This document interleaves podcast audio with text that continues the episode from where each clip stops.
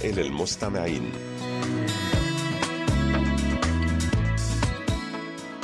أحبائي وأصدقائي في كل مكان السلام عليكم ورحمة الله وبركاته وكل عام وأنتم بخير. وأهلا بكم في حلقة جديدة من هذا البرنامج الأسبوعي رسائل المستمعين.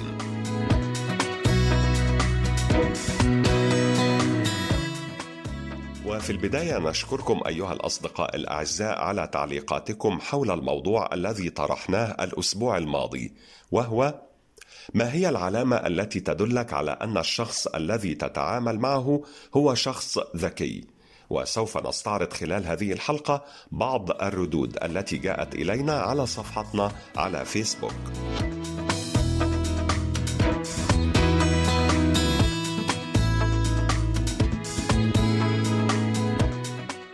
لنا أيها الأصدقاء على صفحة القسم العربي على فيسبوك وأيضا إذا كان لديكم مقترحات بأفكار ترغبون في مناقشتها عبر البرنامج أرجو منكم إرسالها إلى بريد القسم العربي أو إلى ركن رسائل المستمعين.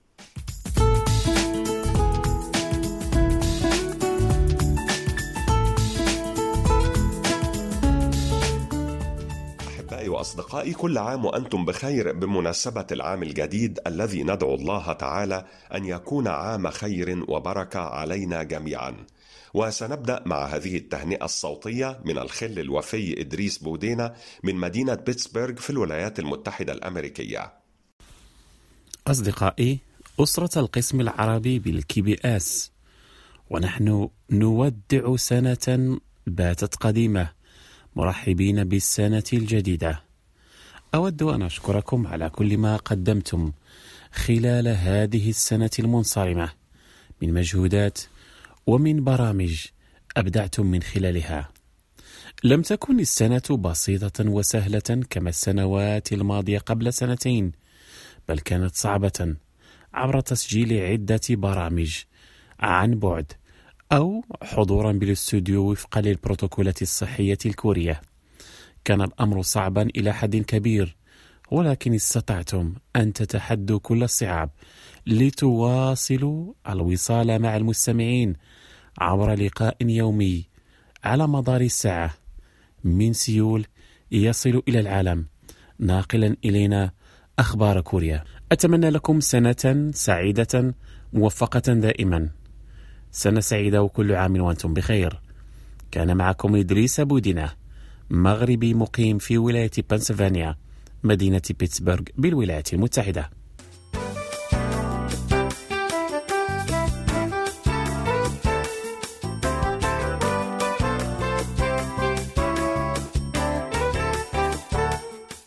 نواصل أحبائي وأصدقائي مع الصديق صالح عيدروس علي وعنوانه عتق 401 صندوق بريد 40107 محافظة شبوة اليمن. وقد أرسل إلينا مساهمة بمناسبة العام الجديد عبارة عن أبيات شعرية للشاعرة نازك الملائكة. اخترنا منها ما يلي يا عام لا تقرب مساكننا فنحن هنا طيوف من عالم الأشباح ينكرنا البشر ويفر منا الليل والماضي ويجهلنا القدر. ونعيش اشباحا تطوف. نحن الذين نسير لا ذكر لنا. لا حلم لا أشواق تشرق لا منى. آفاق أعيننا رماد.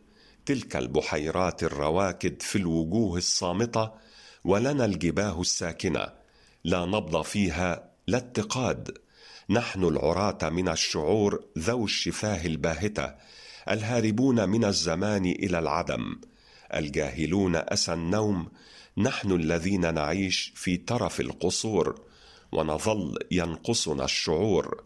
لا ذكريات نحيا ولا تدري الحياة نحيا ولا نشكو ونجهل ما البكاء ما الموت ما الميلاد ما معنى السماء.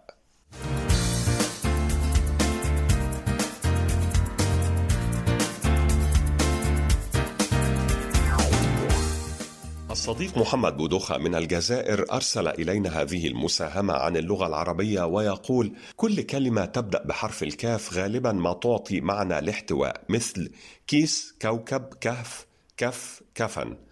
كل كلمة تبدأ بحرف الغين غالبا ما تعطي معنى الضبابية وعدم الوضوح مثل غيم غمام غبار غدر غباء.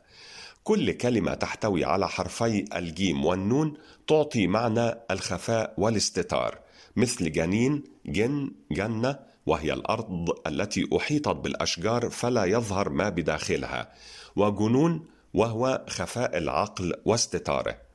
ومن عجائب اللغة العربية ما يسمى بالنحت وهو أن بعض الحروف كيفما اجتمعت تعطي معنى واحدا مثل الأحرف باء وحاء وراء.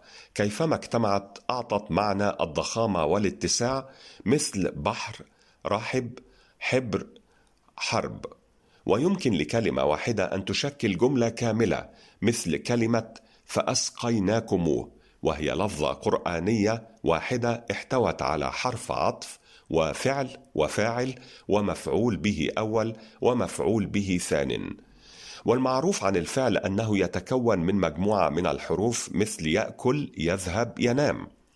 ولكن اللغة العربية تحتوي على أفعال تتكون من حرف واحد مثل مي وهي تعني الإيماء قي وهي تعني الوقاية عي وهي تعني فهم القول أو إدراكه ري وهي تعني انظر. ويبلغ عدد الكلمات في اللغة العربية أكثر من 12 مليونا و300 ألف كلمة بلا أي تكرار أي أكثر من 20 ضعفا عدد الكلمات الإنجليزية البالغ 600 ألف كلمة وهو ما يعد مؤشرا يدل على ثراء اللغة العربية مقارنة بغيرها من اللغات.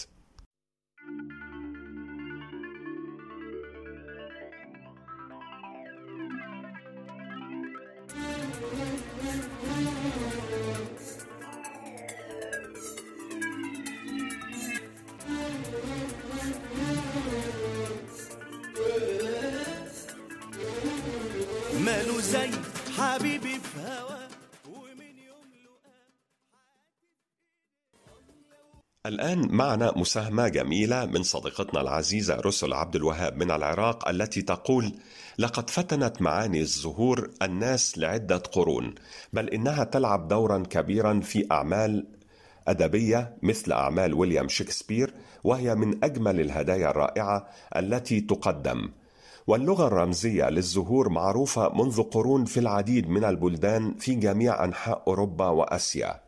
فالزهرة البرتقالية على سبيل المثال تعني العفة والنقاء والمحبة، بينما الأقحوان الأحمر يعني أنا أحبك، واللون الوردي يعني لن أنساك أبدا، وقيل الأحمر يعني قلبي يتألم بالنسبة لك، والأبيض الحلو وجميل، والأصفر أعرب عن الرفض الرومانسي.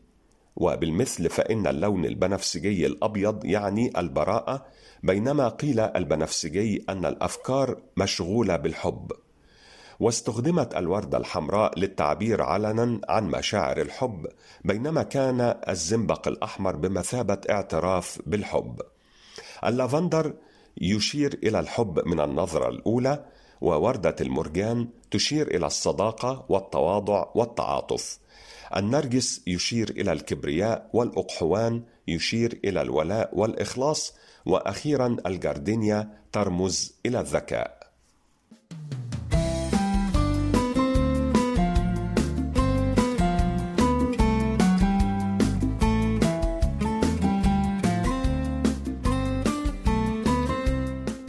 الصديقة العزيزة ربيعة بل يعقوبي وعنوانها حي بهناق رقم 44 مدينة تلمسان الرمز البريدي 13062 الجمهورية الجزائرية. تحدثنا هذا الأسبوع عن الفرق بين العقل والمخ والدماغ. تقول ربيعة المخ هو القسم الأكبر والأهم من الجهاز العصبي المركزي وأحد أجزاء الدماغ إذ يتشكل من نصفي كرة مخيتين منفصلتين يرتبطان بجسر عصبي ويهتم المخ بشكل عام بالوظائف الإدراكية والحسية والعقلية ووظائف اللغة. الدماغ هو الجزء الكامل الموجود في الجمجمة وهو أهم أجزاء الجهاز العصبي في جسم الإنسان وهو يجمع المعلومات ويحللها ويسيطر ويدير معظم أعضاء الجسم وكذلك هو منبع لإنتاج معلومات جديدة ويتألف دماغ الإنسان من المخ والمخيخ والبصلة السيسائية. أما العقل فهو ما يميز الإنسان عن الحيوان. العقل هو مجموعة من القوى الإدراكية التي تتضمن الوعي والمعرفة والتفكير والحكم واللغة والذاكرة وهو غالبا ما يعرف بملكة الشخص الفكرية والإدراكية.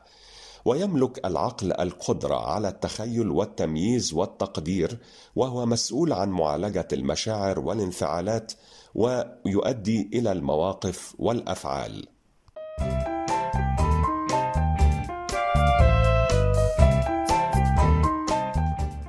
شكرا جزيلا لك يا صديقتنا العزيزة ربيعة بل يعقوبي من الجزائر ونهديك ولكل الأصدقاء الأعزاء هذه الأغنية الكورية اللطيفة بعنوان Butter لفرقة BTS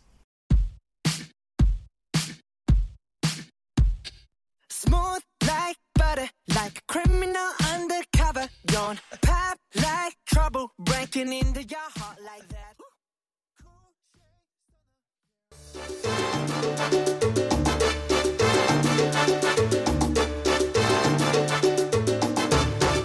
أحبائي وأصدقائي أدعوكم جميعا لإرسال تسجيلاتكم الصوتية التي تحتوي على مساهمات أو كلمات كتبتموها بأنفسكم أو مقترحات أو أفكار تريدون توصيلها عبر البرنامج مشكور يا مستمعنا الوفي بو علي مؤمن من الكاليتوس بالجزائر على هذه المساهمة ما قاله لنا أحد الشيوخ في جلسته مع رفاقه بقى راسخا فينا وهو ألا ترهق نفسك بالتفكير فليس كل الأمور نحن من ندبرها فاحيانا حين تعجز حلول الأرض اعلم أن المعجزات تأتي من حلول السماء إنه القدر فأقدارنا مكتوبة وما عليك سوى الدعاء.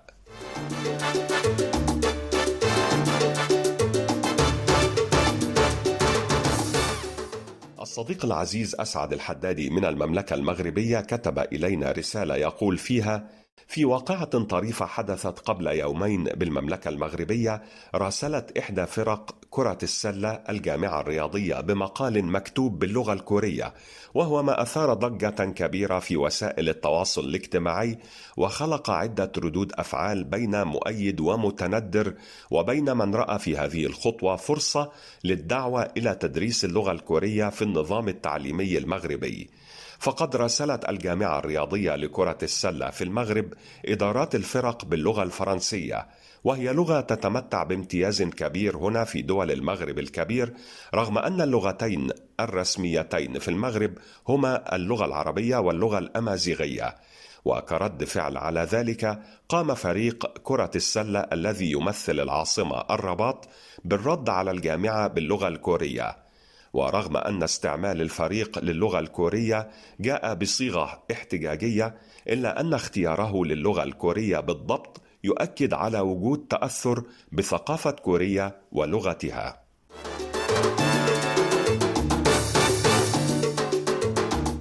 مشكور يا صديقنا العزيز عبد الله بوي من مدينة جوربيل بالجمهورية السنغالية حيث تقول هل تعلم أن أول من صنع الصاروخ هي ألمانيا في عام 1942 وهل تعلم أن متوسط عمر رمش العين الواحد يقارب 92 يوما؟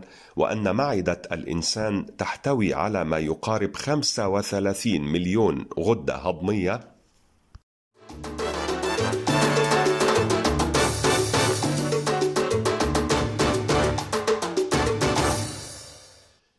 نواصل أحبائي وأصدقائي مع المستمع المخلص جدا ورفيق الدرب المتواصل عبد الرزاق قاسمي وعنوانه صندوق بريد 32 بني ثور ولاية ورقلة 30009 الجزائر. ويحدثنا هذا الأسبوع عن اليوم العالمي للاجئين الموافق للعشرين من يونيو جوان حزيران. ويقول تعتقد مفوضية الأمم المتحدة لشؤون اللاجئين أن الوقت قد حان لزعماء العالم وقادته لإبراز حقيقة أن الجمهور العالمي يقف مع اللاجئين. وقد دشنت المفوضية حملتها المسماة مع اللاجئين لإيصال تلك الحقيقة إلى الحكومات التي ينبغي عليها العمل معها والقيام بما عليها تجاه اللاجئين. وهذه الحملة مستمرة حتى التوقيع على ميثاق عالمي للاجئين حيث تشير إحصائيات مفوضية شؤون اللاجئين إلى أن عددا غير مسبوق بلغ أكثر من 65 مليون شخص في جميع أنحاء العالم اضطروا للفرار من ديارهم.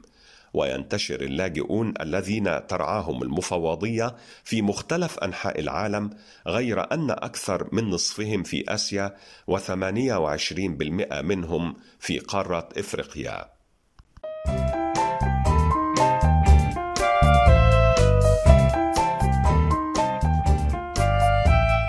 مستمعنا العزيز حمزاوي محمود حمزاوي وعنوانه جمهورية مصر العربية أسوان صندوق بريد 279 كتب إلينا تحت عنوان الحجاج والغضبان يقول يحكى أن الحجاج سأل يوما الغضبان ابن القعبثري عن مسائل يمتحنه فيها من جملتها أنه سأله من أكرم الناس؟ فقال أفقههم في الدين وأصدقهم لليمين وأبذلهم للمسلمين وأكرمهم للمهانين وأطعمهم للمساكين. قال فمن الام الناس؟ قال المعطي على الهوان المقتر على الإخوان الكثير الألوان. قال فمن أشر الناس؟ قال أطولهم جفوه وأدومهم صبوه وأكثرهم خلوه وأشدهم قسوه قال فمن أشجع الناس؟ قال أضربهم بالسيف وأقراهم للضيف وأتركهم للحيف. قال فمن أجبن الناس؟ قال المتأخر عن الصفوف المنقبض عن الزحوف المرتعش عند الوقوف المحب ظلال السقوف الكاره لضرب السيوف. قال فمن خير الناس؟ قال أكثرهم إحسانا وأقومهم ميزانا وأدومهم غفرانا وأوسعهم ميدانا.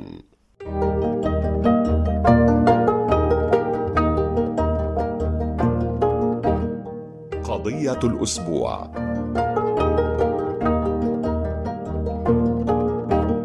وموضوعنا هذا الأسبوع هو ما هي العلامة التي تدلك على أن الشخص الذي تتعامل معه هو شخص ذكي؟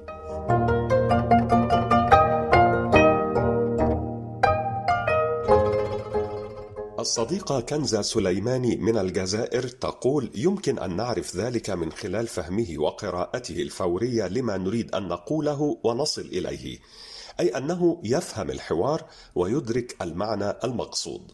وطبعا الشخص الذكي هو الذي يحاور بدون غوائية ويستعين بالأدلة والأمثلة مما يجعلك تستمتع بالكلام معه. الصديق عبد المحبشي من اليمن يقول مرونته وتعامله البسيط ونباهته وكذلك رصيده المعرفي والفكري وملاحظاته للأشياء التي قد لا ألتفت إليها. الصديق علي بن شهرة من الجزائر يقول الشخص الذكي ابتسامته تدل على ذكائه والتعامل بأدب مع كل الناس. الصديقة رسل عبد الوهاب من العراق تقول الشخص الذكي يكون واثقا من نفسه وعفويا ومتواضعا ومرنا في طريقة كلامه وغير مراوغ ولديه عقلية منفتحة ويفهم من حوله ويتعاطف معهم كما يكون متحمسا لمساعدة الآخرين وفي المواقف الصعبة يكون قادرا على ضبط نفسه أخيرا لدينا مشاركة من الصديقة إلهام يون تقول بالنسبة لي هو ذلك الشخص الذي يدرك تماما أنه ليس كل شخص ينظر للحياة من نفس الجانب الذي ينظر منه هو وهو شخص يتعايش ويتصالح مع جميع المختلفين عنه.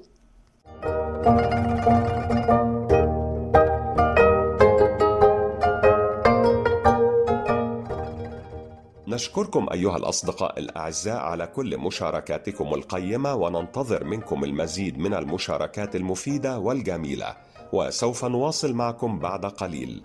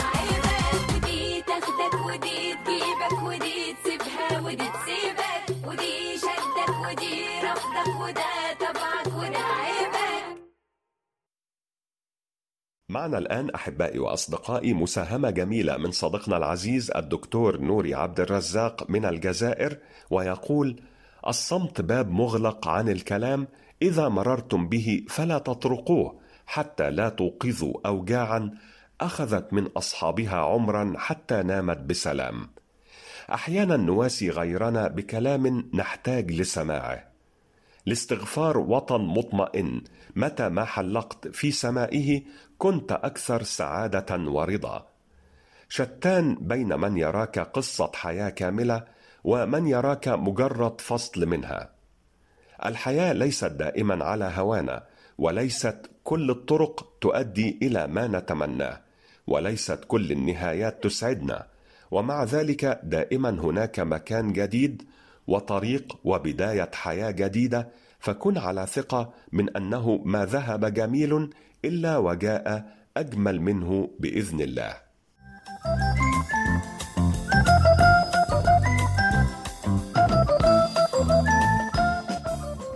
نختتم حلقة هذا الأسبوع أيها الأصدقاء الأعزاء مع مساهمة جميلة جدا من صديقنا العزيز محمد السيد عبد الرحيم عنوانه شارع الشوشة مركز الحسينية الرقم البريدي 44654 محافظة الشرقية جمهورية مصر العربية. وتحت عنوان السعادة ومسيرة الحياة يقول السعادة ليست ما تشعر به حين تختفي المشاكل من حياتك بل هي القدرة على التعامل مع المشاكل وتصغير قدرها والنظر إلى ما بقى لك لا ما خسرته. وأن تنظر إلى ما تركته لك الحياة لا ما أخذته منك حين تسوء الأمور.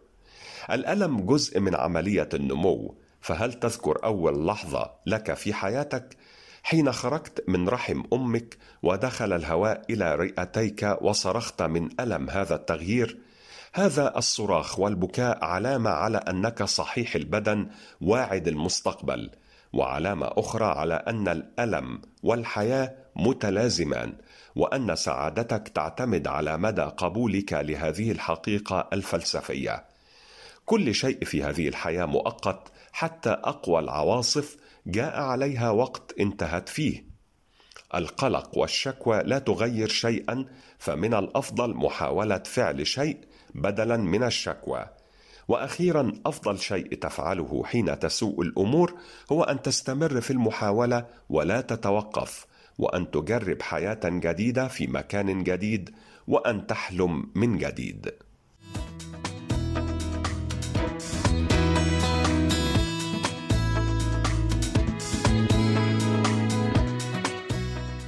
بهذه الكلمات الجميلة نكون أحبائي وأصدقائي قد وصلنا وإياكم إلى ختام حلقة هذا الأسبوع من برنامجكم المحبب رسائل المستمعين. نعدكم أيها الأصدقاء الأعزاء بأن نلتقي بكم في مثل هذا الموعد من الأسبوع القادم إن شاء الله. وحتى ذلك الحين إليكم تحيات مخرجة البرنامج لؤلؤة بيجونغ أوك وقمر كيم يونغ وهذه تحياتي يسري صوابي.